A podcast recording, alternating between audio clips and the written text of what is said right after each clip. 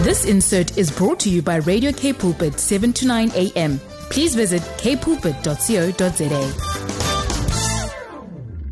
Very, very good day to the beautiful, beautiful people of this beautiful anointed station, K Pulpit, 7 to 9 a.m. I am Bishop Abraham Manuel. Welcome to your assignment, your destiny. What an honor today to come to you into your house, wherever you are, and speak the oracles of the Most High God. I'm honored today, and I wanted to talk to you today on limited on what He can be, limited on what He will be. When you limited what you can be, you limited what you will be.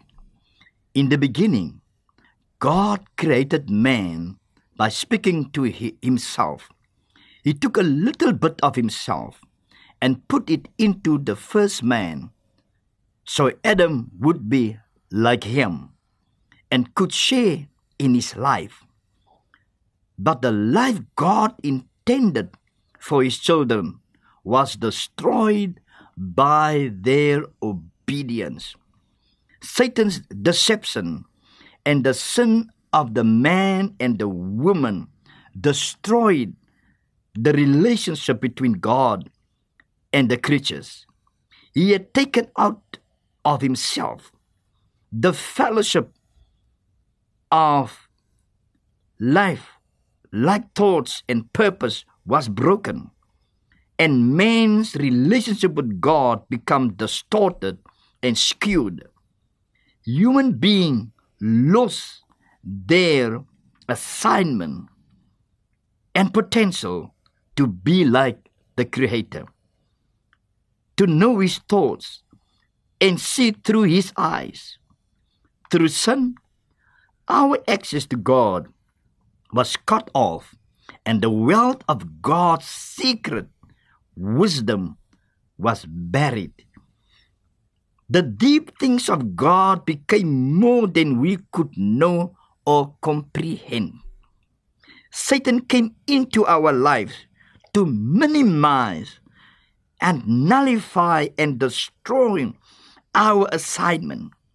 He has killed, stolen, and destroyed what God has planted deep within each person. Through the years, the devil has succeeded in convincing man and woman, each with a little part of God, that they are worthless, they are rotten, incapable people. But in the fullness of time, Jesus come into the world to address the very problem. The very problem. When we put limited on him, what he can be, we put limited on what he will be, and the very same with us. Even if we went through the history of disobedience by Satan, God said, If you believe in me, what I can be, and what I will be, you can also believe what you can be and what you will be. In 1 John chapter 3 verse 8, the reason the Son of God appeared was to destroy the devil's work. Jesus came to wage the battle of the caps, the battle of the destroyers. There are two destroyers in the world. One is Satan, and the other is Jesus. Satan comes to destroy, and Jesus come to destroy. So, beloveds, Satan is God's enemy and our enemy. He is our adversary, out to blind us to the truth of God's love and the wisdom that God offers us. And He also offers us hope.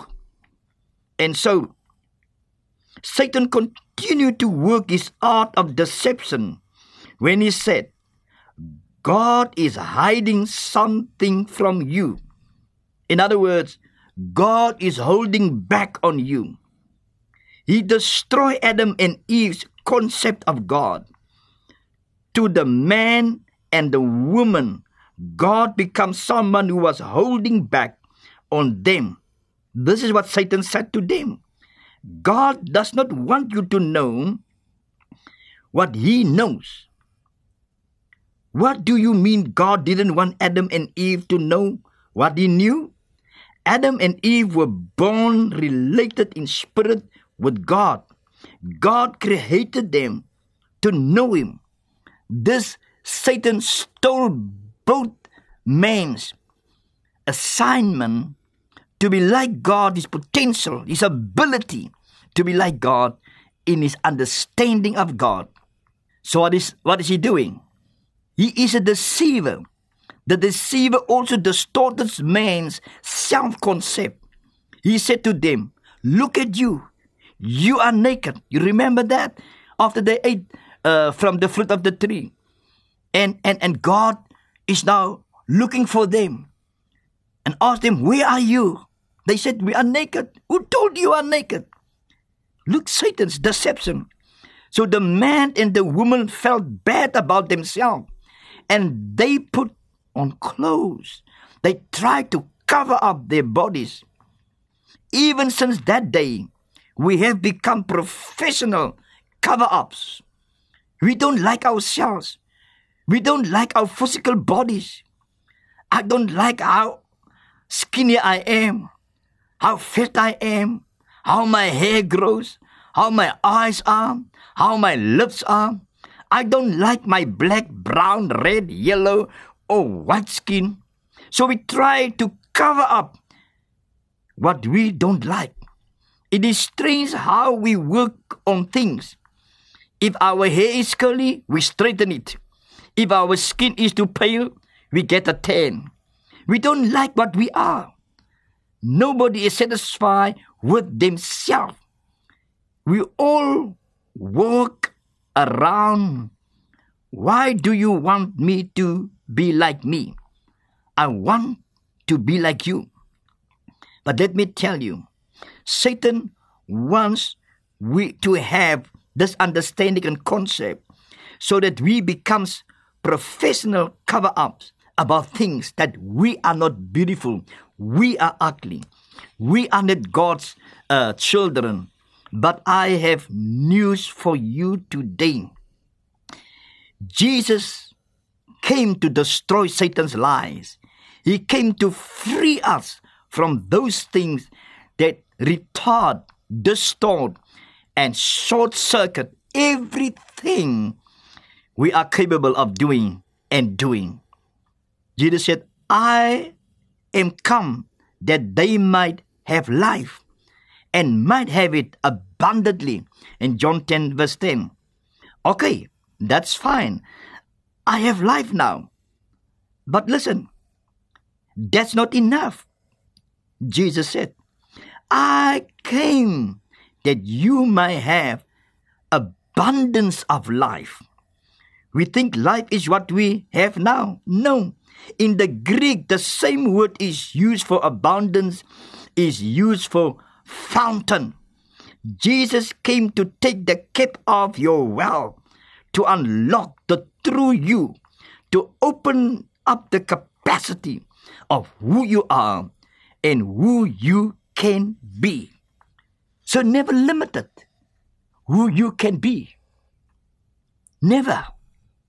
Jesus came not to convince God of anything, but to convince us about who we really are.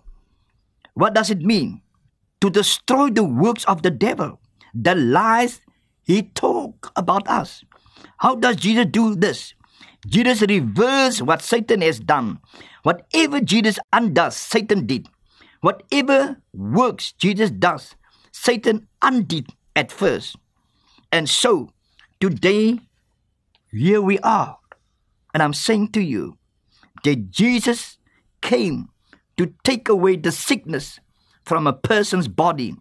He unlit the works of the devil. This the work of the devil was to put sickness into your body. When Jesus took away our sins, he destroyed the devil's work of convincing us to sin.